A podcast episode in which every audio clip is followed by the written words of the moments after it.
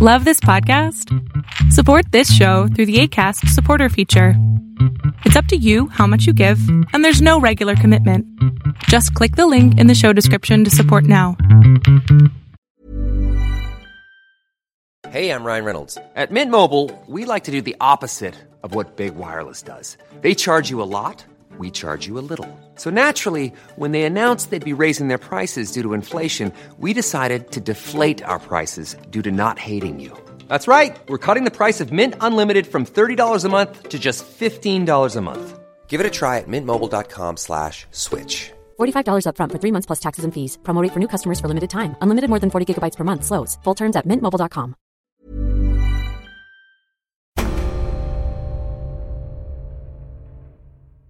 My goal was to join the military to go around, downrange and shoot terrorists. I would say point blank. And I got to fulfill that.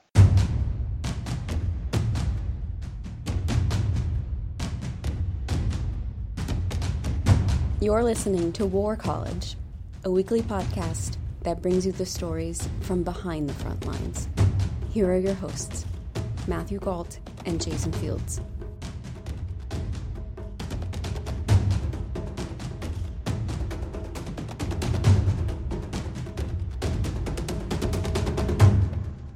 Hello and welcome to War College. I'm Matthew Gault. And I'm Jason Fields. Kevin Lacz is a former Navy SEAL who served in the Battle of Ramadi alongside Chris Kyle. An American sniper, the film based on Kyle's life, Lacz consulted on set and got to play himself in the movie. He's also an author in his own right, the author of the book uh, The Last Punisher. Kevin, thank you so much for joining us. Thank you guys. Great to be here. Matt, Jason, appreciate it. Uh, so we're going to start talking off with some, some veterans issues with you. Uh, so during World War II, more than 14 million men served in the military out of a population of less than 200 million.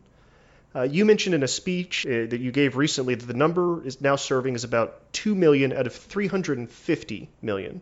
And you said there was a growing disconnect. Can you tell us what you see? Sure. Yeah. You know, I, would mentioned that, and you know, I'm very aware of the World War II statistic. It was a, um, you know, everybody was all in on that war. You know, from rationing to men and women serving. Um, you know, it was a war that involved the entire society. Um, and since then, you know, after we've obviously won, less of an emphasis has been put on military service because there hasn't been a conflict such as World War II where we've been as actively actively engaged, or so it seems. Nowadays, I believe that threat is even bigger than it was in World War II, but we are relying on a very small percentage of the population to fight those wars, even more specifically, you know, special operations to carry a large share of that burden. So as a result, you know, you have a very small, you know, Navy SEALs make up 0.0026 of the U.S. population, but they are been involved with some of the biggest, you know, operations that we've had in the last 15 years, some of the biggest battles, and therein lies the problem. You have a very select piece of the population that shares a very large burden in that war, and most individuals don't understand what we go and do downrange. They probably shouldn't know, but they don't understand the threat that we fight that actually affects every single citizen, not just 0.0026 of the population. So when people come back from that, that means that you really are kind of the odd man out. That was one of the things that really struck me uh, about that speech that you gave. It, after World War II, if you were looking for a job and you hadn't served, the question would be, what's wrong with you? Why didn't you serve? Right? And now it's almost like if you go in for a job interview, the person you're across the desk from is looking at you like you're a curiosity right? I mean, almost like, so why did you serve? Yeah, you know? no, good point. Yeah, you know, I don't, I don't see it as the odd man out. For example, you know, I've been asked to consult on a lot of different things. I've, I've had a lot of major news networks reach out um, in lieu of recent events for commentary um, because it, it brings a perspective that a lot people fear terrorism, people fear violence, people fear the unknown, um, so they reference people that have been there and done that. So I don't feel we're the odd man out. I just feel that we're a very select part of the population who knows what's going on.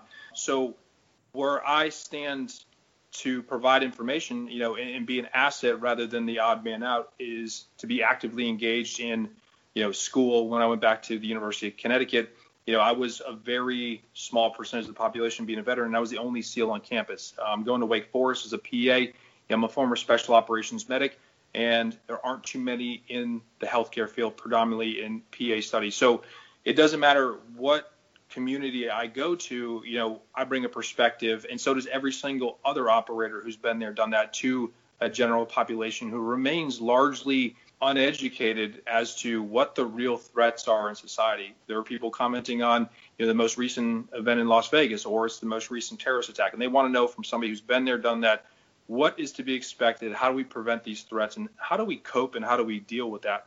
You've been there, you tell me about it. So I feel like the right man in, um, having had those experiences. Well, so when you're talking about Las Vegas, uh, honestly, wasn't something that I was going to bring up, but let me ask you for your perspective. What do you really think there is a way to prevent things like this?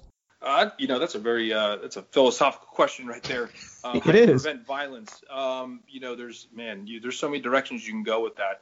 I think there's one thing you can't underestimate, and that's just pure human evil. Um, and it, it rears its ugly head, whether it's the face of Islamic terrorism, whether it's you know a, a, teenage shooter that goes into Newtown, Connecticut, and mows down a bunch of kindergartners and first graders, or it's somebody who snaps and shoots 58 people in Las Vegas, peaceably people who are enjoying a concert. I don't know if you prevent that, but I think you allow it to happen when society, and this is me getting on soapbox, I hate doing that, but I think as we lose our morals, we lose our val- uh, values and our compass, um, we really become lost in the woods. And I really feel that in a society that's self-gratifying and every everybody is looking for their own voice, it's usually the loudest voice that wins. And unfortunately, the voice of violence tends to be the one that garnishes the most attention. So I don't think we can prevent that. I think we can curb it, but it comes down to how do we look at ourselves? And unfortunately, we're just going in the wrong direction. Do you see the way that society treats returning veterans reflected in that uh, moral change that you see? Um, I think there's been a lot of good things that have come about, you know, veterans returning. Um, I think veterans, you know, there I, there's a lot of emphasis on, on engaging veterans and re-engaging veterans, um, and I think people understand the value of bringing veterans on board. But I still think there is, you know, there's always going to be people like, well, you went downrange and you shot people. Yeah, it was my job. Just kind of the same way the trash man picks up the trash every single Wednesday in my house. But the, the issue lies in, I think there's an inner peace with that because it's an individual who meets violence head on, as somebody who has a very you know cultured perspective of good and evil regardless of where you fall on the spectrum. But you know when you see a bad person and you know the type of person you are who will willing are willing to stand up against that that man or woman. Um, and i think uh, when it comes to that moral compass i think veterans have a clear very clear perspective of yeah i've been there i've done that and i've walked in those shoes and i've seen evil and i've returned and i'm here to educate and i'm here to make you stronger because what we know together uh, makes us stronger so i have a question then does it make a difference when you're talking about going into the field and actually, uh, you know, uh, how else do you put it? I mean, to actually go into combat. Does it make a difference that you you were incredibly well trained, right? I mean, you weren't just someone uh, who went through basic and then were deployed. I mean, you had a lot of training to become a SEAL. Uh, you know, there are many, many movies made about just how hard it is. So let me ask you: Do you think there's a difference between someone who had your level of training being deployed with someone who is, you know, just goes through basic training is a standard infantry person. Do you think that changes the relationship with violence? Yeah, that's a great question. Um, no, obviously there, there's a very stark difference. You look at a SEAL, you know, the most basic SEAL that goes through training, you can just look at that man and say that's a million dollars right there because you know there's no less than a million dollars spent on training, on selection, on preparing that individual for combat compared to a you know 11 Bravo um, in the Army who just walks in and, and, a weapon infantry rifleman. I don't really know the Army as well as I do the Navy, but yeah, there is a difference. But I tell you, the difference changes when you meet combat because you see extraordinary stories of heroism such as Dakota Meyer, regular Marine rifleman who went in there and saved X amount of his buddies when he was told not to. You know, there's tales of the human spirit, the fighting American human spirit, um, where regardless of training, race, creed, even gender, you know, people that have stepped up to the fight um, and were willing to do heroic things. So yeah, there is a difference when you look at it on paper as to yes, this man has the training, he has all this stuff, and this man, you know, just went through basic training. But at the end of the day, when you put somebody in the midst of the strenuous life, and that is combat, where there is the element of life and death, it doesn't matter how you're trained. You know, there's an intrinsic element to you across branches, across the different um, special operations communities, and even regular conventional army. Um, and I think it's pretty amazing to see, and only combat brings it out. All right, so we've got this kind of in the in the culture when we look at the returning soldiers. Uh, one of the tropes that we we see a lot of is the vet kind of returning damaged, the PTSD. Uh, in the forward to your book, Scott McEwen wrote Kevin gives a new voice to a substantial group of veterans being largely ignored, those who have served, who survived, and who now thrive. And I want you to talk about why you think that group might be ignored and what we can do about it. You know, I don't know if that group is ignored. You know, there are a lot of veterans who return um, and are very successful in what they do. And, and you know, they, they don't go out there and say, I need to be heard in the same way that, you know, other social issues, you know, demand a voice. Um, and they're very successful. But I also hear quite a bit of the grumblings that, yeah, man, I, I went and killed people and I'm fine. Um, I enjoyed what I did and that's that. That was my service. I enjoyed it. And I think there is an element of fear when you address a person like that. I think people are, are it unnerves them in a very you know, for the largely, you know, peaceful culture that we have in society we have in America, you know, the thought of going there and shooting people in the face that are terrorists scares most people. Um, and I get that from people who say they assume that as a SEAL, you're just a person that runs fast and swims fast and is really good at doing the obstacle course. And that couldn't be further from the truth. It's a, you know, it's a person that you're training to go and kill terrorists. Um, so I think it's largely ignored because it's feared. Um, but at the same time, it is easily employable in business, in healthcare, because it's an individual who has seen the worst of the worst and has risen above that um, and is able to succeed when most people thrive, and that is under duress or under stress. So um, it is largely ignored, but I think when it is tapped into, it becomes a uh, the pulse of whatever field you fall into, healthcare, business, all the above. So when you come home, how did you switch off the warrior? What was the transition like, and how do you do it properly? Great question. I don't think you have ever switch off the warrior, man. I'm in I'm in business. I'm in healthcare. I'm an entrepreneur, and you know I'm just as hungry as I was as the first time I picked up a gun um, in BUD/S. There is no switch off, and I think you always have it, and that's where we try to tap into. You know that two percent in the last Punisher was you know there's a two percent of the population who can go ahead and do that job regardless and transition you know to the next step. And I think it there is a transition process. Don't get me wrong. A lot of people ask like, "Hey, what's the hardest part of SEAL training? What's the hardest part of BUD/S?" And I tell them it's leaving. It's leaving that community, leaving that group of individuals where it's very like-minded. You get to the point where you understand what somebody's thinking or about to do before they do it, um, and it's a camaraderie that it cannot be replaced. So transitioning away from that is difficult, but you know you tend to gravitate to areas that have that same kind of camaraderie. And, and that's where I'm at in business. That's where I'm at in healthcare. Um, and you become an asset, kind of a force multiplier in whatever direction you go because of the sp- experiences you had in that patient, in that population as a, as a team guy or as a SOF operator. Do you think that's maybe why some of your fellow uh, soldiers maybe don't have such an easy time coming back as they don't have a community to come back to? Great question.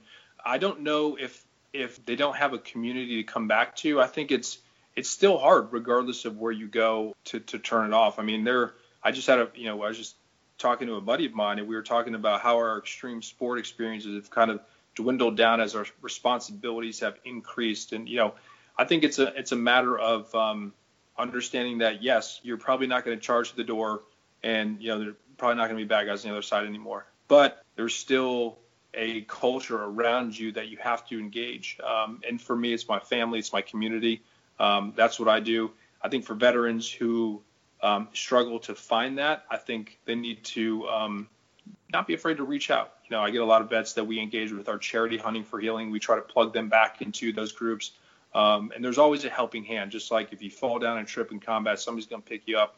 And I think vets, you know, if they want to succeed, it's simply as reaching out and, and re-engaging um, that community again. When someone comes down comes back home experiencing PTSD, what do you think the difference is between their experience and your experience? These the same thing can be hap- happen to two different people and they will have very different responses. That's always the case, whatever the heck happens. What do you see the difference between these two things? I mean, I'm sure you know plenty of people who've experienced PTSD. Yeah, you know that's a that's a very interesting question, and you know being in healthcare, that's something that um, I talk quite a bit with you know other providers, and we do see veterans in our clinic. A lot of them are from the special operations community. Wars drag out. You know, you're having individuals who you know go ahead and um, have done 10, 11, 12 deployments. You know, and that takes a toll on a human being. But I think it's important to to talk about what is PTSD. It's just like autism. It's a spectrum. Um, it's not the violence and lash out. It's not the, you know, roid rages, those sort of things. It could be simply as feeling down or difficulty sleeping and not wake up with terrors, it's just insomnia. People that have been, you know, hyper vigilant, you know, in that in that, you know, sympathetic overdrive for so long that it's hard to switch it off. So what, you know, what's the pre-existing factor for PTSD? I don't know. Is it stress in utero and fetal development? Is it, you know, a family history of you know, um, mood disorders and, and, and mental health issues in the family? Is it really under duress? There's an issue with the actual brain and the amygdala and blood flow. I, I don't know. There's so many things going into it, and I think that's what makes it a mystery in some ways. But are we ever going to figure it out? Hopefully we do. But what we can do is we can we know one thing works, and that's communication. And you know, it doesn't matter what kind of type of genetics you have. You know, each individual, each human communicates. So if you can elicit and you can draw those experiences and get down to what is interfering and, and hurting that individual, I think we can go ahead and maybe not solve those issues, but we can, you know, make make the best out of a situation that um, that has been, you know, really, um, you know, keeping us guessing for a while. So I had a friend who was in Iraq for a number of years, uh, first as a Marine, then as a contractor. And when he came back, people would thank him for his service when they met him, and he always he, he would tell me afterwards that it always made him uncomfortable, and that he just wanted to be part of the group normally again.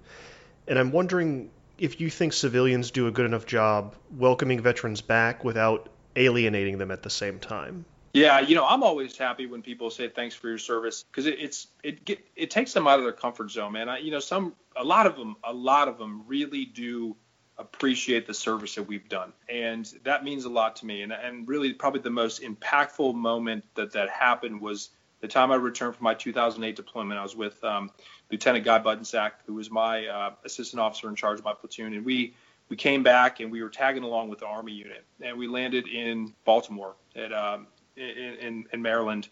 And I remember, you know, we're like, we're, it's an Army, you know, company that's coming back, and we were tagging in the back. And um, you know, I remember going, getting off the airplane and walking in, and I saw World War II veterans, I saw Korean War veterans, I saw Vietnam veterans. There's a couple Gulf War guys there and families, and they were going absolutely crazy, you know. And I remember walking by, and there's these Vietnam vets, and they were they were so overcome with emotion, they were crying. Um, and I remember telling Guy, I was like, "This is amazing, you know, this is extremely powerful, and I really hope that we're never at the point where our service has been left, you know, meaning we did our duty and then our country goes a different direction. So to answer your point, I do believe a lot of Americans are appreciative of of the service of a very small population, um, and I do think there's another part of the population who says it simply out of respect, just simply to say thanks for your service, so they can get it out of the way. It's kind of like the crazies in the 1970s did so many terrible things to veterans that we're going to make amends and just say thanks for your service, get it out of the way. Um, and that's a small percentage. I've seen it. I've seen it on college campuses. That was the number one place in in my career where I saw it. Um, and it wasn't in grad schools and undergrad, and just people just simply to get it out of the way. Um, and I was that made me a little mad. But back to the service, the hardest part for returning vets now, um, and I and I gather from my friends and, and people I engage with is we are back in that Vietnam era where the sacrifices that were made were turned off by a political move, you know, in the late two, you know 2010 era. Um, so the gains we made in Iraq were lost. So that puts us back into that that cohort of, of Vietnam vets. And, and, and service is important because we know what it's like to gain ground and then lose it and walk away. So to those who reach out on a limb, get out of their comfort zone and say thank you for your service, I know they mean it, and I'm willing to tell them about that service because I don't want us to go back to what we did when we did not appreciate our veterans in the 70s. All right, I'm going to stop you right there. We need to pause for a break from our sponsors. Listeners, you are on with Kevin Lacz. This is War College, and we thank you for listening. We'll be right back after this.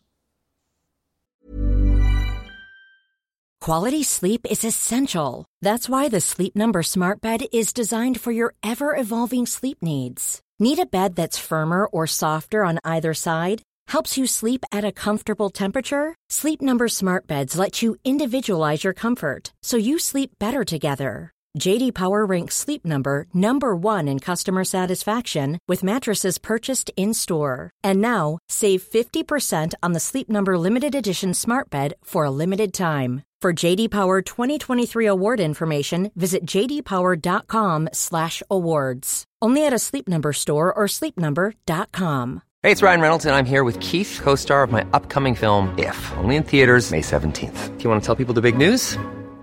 All right, I'll do it. Sign up now and you'll get unlimited for $15 a month in six months of Paramount Plus Essential Plan on us. Mintmobile.com slash switch. Upfront payment of $45 equivalent to $15 per month. Unlimited over 40 gigabytes per month. Face lower speeds. Videos at 480p. Active Mint customers by 531.24 get six months of Paramount Plus Essential Plan. Auto renews after six months. Offer ends May 31st, 2024. Separate Paramount Plus registration required. Terms and conditions apply if rated PG.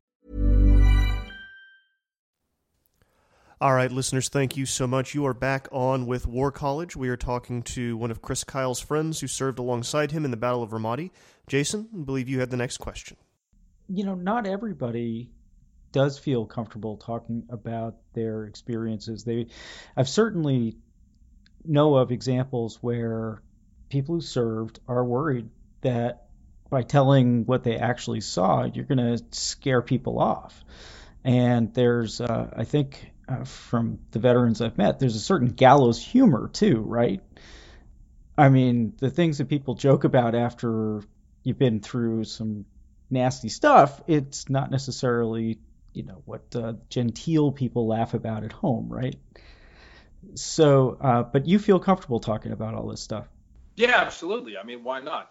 I enjoy. I joined my, I joined the Navy um, after 9/11. You know, I had a very uh, close personal friend who lost his life in in, in the trade centers. Um, and to be frank, my goal was to join the military to go around downrange and shoot terrorists. I would say point blank, um, and I got to fulfill that. And in the same capacity that my grandfather joined the Navy after after Pearl Harbor, um, that so many other veterans joined after Pearl Harbor. You know, as so many veterans joined after 9/11. Like I was a population who felt this hurt me directly and I'm going to go ahead and do the job. And I should never have to apologize for that. And it's a necessary job to do. You know, home, homeland security is important, and you know, the best uh, the best way to go ahead and address that a threat is preemptive. And in that process, you have to do things that involve life and death. And you know, for most people who live in a first world country, that their problems are, are very minuscule compared to those in combat. Um, yes, some of the things that we've done will shock them, but I don't think that well, I know from my per- my perspective, I'm not going to be deterred from talking about it. You know, I think it's educational for people's perspectives, but there is a you have to modulate how you describe that message. If you come out as a Neanderthal with a very monolithic, you know, approach to these stories, you're going to turn off a lot of people and you're going to give the veteran community a bad name. In the same breath, when there is terror and there is threat on the homeland, those are the same people who go ahead and rely on a sheepdog. We've seen it in Las Vegas when people were getting shot, people were turning to cops who were running towards gunfire. You know, when there's terrorist threat, whether it's on a train in France, you have Americans willing to run up and meet evil. So it's important for you to tell your stories. It's also important for you to be respectful in a manner of how you tell those stories because you can do a lot of you know um, unwinding of um, the esteem that veterans are held by telling that story in a poor light. Would you mind telling us one story from your experience that really stands out? You know, talking about what happened in Ramadi. I mean, is there one uh, aspect of that that um, you know you feel uh, be worth telling our listeners? Man, you know, I, I think it's uh, man. There's so many. There's so many stories that you know people. And this is what I got. You know, working on working on the movie. You know, working with act. Everyone thinks that deployments like a movie. Um, like it's action, action, action. You know, they they seen the the war movies and they expect it to be, but it's it's not. You know, there's so much downtime. There's so much um, hilarity that goes on that you know kind of shocks an individual. Like I thought you'd be in combat. Um, I find it funny too because I thought it was going to be like that. You know, I, I've watched Band of Brothers well before I joined the Navy, and I was I thought it was going to be like that. And our experiences were nothing compared to you know, what those individuals felt, you know, storming the beaches of Omaha and Normandy. But some of my best experiences um, are with the people I worked with. You know, whether it was on target, um, you know, some of the funny stuff you see on target, or it was messing around the team area. You know, the new guys show up from right out of SEAL qualification training, and the first thing they do is meet up, and you know, they get taped up and their eyebrows sh- bicked off and their head shaved. Um, you know, and and and the fun in, in, incurs. You know, when it comes to funny stories, when it comes to worthy stories, it's the ones that really uh, hit close to home that stand with you the most. And and um, the first time I really saw, you know, and I illustrated in the book, I was at Chow and um, enjoying enjoying a breakfast or whatever we were eating. And um, some guy came in screaming for litter bearers, and um, you know we all drop, drop our plates and run. And Johnny and I are both medics, and we're 18 Delta medics. And I remember just like running because it was a mass casualty, and they needed you know, people to carry stretchers, which meant there was a lot of casualties. And I remember, you know, that standing out as the first time that I was really brought into that emotional connect with a casualty. And we got we got lined up in our beds, and I, you know, didn't get a casualty, but I remember gravitating over and working on an individual. And it was a kid who was, you know, I say kid, I was 24 at the time, and he was um, probably about my younger brother's age. And I remember just like looking at him as a Marine, you know, Brett high and tight, you know, I'd been hit by a triple stack IED and I remember that sitting with me and, you know, not being, I was obviously sad for that individual, but I was enraged that, you know, an individual would go ahead and do that to a fellow service member. And, it, and what it did was it recatalyzed me as an operator as this job is important. My job is to go ahead and, you know, lay waste to individuals that would do this to a fellow Marine, a fellow sailor, a fellow soldier. Um, and it made me work harder at what I did. And every time I saw, you know, what would be an element where an incident would, where, you know, you would, most people would get beaten down. It, it fueled me to work harder. And I think a lot of the people I worked with and a lot of, you know, soldiers, sailors, airmen, Marines that saw that did that. Um, and that's inspiring. You know, that is, um, that is people taking the initiative, seeing the atrocities, but are standing up, you know, work harder, be stronger, and be faster than the enemy because our job depended on it. Uh, all right, I have, I have some follow up questions to that, if you don't mind. Sure. So early in that, earlier in your answer there, you said that you know a lot of people see when they imagine this, they kind of see it as a movie. And I have to ask because I am a big fan of the film, and I think it's misunderstood. Was it surreal then to go and make a movie about some of your experiences? It was not at all surreal. Um, you know, people, I get a lot of people that say to me, "Well, did it stir jar any memories?" Um, no, it didn't, for a lot of different reasons. One, I was always under that umbrella that Chris wasn't there. Um, you know, Chris wasn't there to be a part of his movie. Um, that he had worked hard in his career to create um, a good reputation um, and do his job diligently and, and protect people around him. So, you know, being under that cloud was was not you know, I, I, I, was I wish Chris had been there, as did you know everybody on set, no doubt about that. Um, but it did make me work harder to make sure that they got it right within my own means. Um, and a lot of people are like, well, that's not real and that didn't happen and you didn't go through BUD/S with Chris. I was like, I know, uh, I was there, man. That's a movie. You know, the movie is telling a story. And when people ask me about American Sniper, I tell them it was Chris Kyle's story through the eyes of Clint Eastwood portrayed by Bradley Cooper's interpretation through Jason Hall's story, and that's it. So, was it surreal to be on set and film a movie? Yeah, I guess it was surreal to work on a movie, especially with the caliber of people. You know, I'm a big fan of Clint. Yes, working with him was something amazing. Um, working with Bradley Cooper is cool. You know, he's the guy from The Hangover. We used to watch that in deployment a lot. I get it. That was awesome. But it was a movie. It didn't bring back the memories that um, I think a lot of people would would expect um, because we are telling a story about Chris and Biggles and Mark Lee, and those gentlemen aren't around to be there. Um, and there's actors taking their their place. All right, what what's one thing that you wish American civilians understood about war and the military? I wish they had the nuts to go do it. No, I'm just kidding. No, uh, yeah, come on, I gotta throw a good. You know, I, I think everyone gets sucked into, you know, um, I've had you know kids say to me like, I, I can't be a SEAL, I'm gonna die. Man, that's not the case. You know, the military is one of the greatest institutions that we have in this country. Um, and I say that because I went in as a, I wouldn't say troubled, I'd say more misguided um, youth. And I jumped into a program where all I saw was being a SEAL. I didn't appreciate the brotherhood that I formed in the teams. I didn't appreciate the educational aspect on my own character and my own capabilities that I've received in training out in Coronado, California. I didn't really see the um, how complex the training would be and, and what I would learn and, and the, the skill sets that I would acquire my times, the human beings that I came to see as mentors that helped me grow up in my in my young age. Um, and all of those skill sets that I acquired and the bonds that I formed, I n- didn't see how hard it would be to leave those behind um, when I moved on. But I've utilized all those and I've re-engaged in that community and the people I worked with, and I've turned that into very, very real opportunities. You know, I'm a professional speaker. My wife and I and Ethan Rocke wrote a fantastic book. It's a New York Times bestseller, published in four other languages. Um, you know, I go, I get to speak quite often to large you know amounts of people and discuss what I've done. Um, I'm active in four businesses right now, and I get to give back through our charity Hunting for Healing. So, you know, the the the connotation of you're going to die really doesn't tell the story of what you're willing to gain if you're willing to engage um, and be an active participant in the military. And I'm very fortunate, um, and I want to inspire the next generation of frogmen. I want to inspire the next generation of warriors who will go ahead and protect us. You know, like people that I got to serve with did. So the military was a positive experience for me. And the only way you're going to know more about it is to go ahead and engage those people, thank them for their service. Thank you for your service. Can tell me, tell me, tell me about it. Tell me a story. And if they're willing to tell, listen. I've had some opportunities to listen to my grandfather, former, you know, UDT scouts and raiders, you know, Navy combat demolition guys back in the early days of the Frogman era.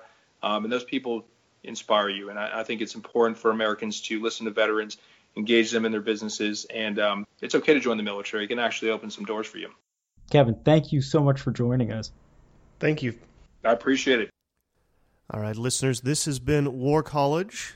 War College is Jason Fields and Matthew Gault. And of course, the listeners. We wouldn't have a show without you. And we really appreciate when you guys jump on iTunes and leave us a question or a comment. Uh, you can also find us on facebook.com forward slash War College Podcast, where a lot of you have been reaching out and a lot of you have been talking to us, and we really appreciate that. But really, rate us on iTunes. It helps other people find the show. We will be back next week with more stories from behind the front lines. Hi, I'm Daniel, founder of Pretty Litter. Did you know cats tend to hide symptoms of sickness and pain? I learned this the hard way after losing my cat, Gingy. So I created Pretty Litter, a health monitoring litter that helps detect early signs of illness by changing colors, saving you money and potentially your cat's life. Pretty Litter is veterinarian developed, and it's the easiest way to keep tabs on your fur baby's health right at home. Go to prettylitter.com and use code ACAST for 20% off your first order and a free cat toy. Terms and conditions apply. See site for details.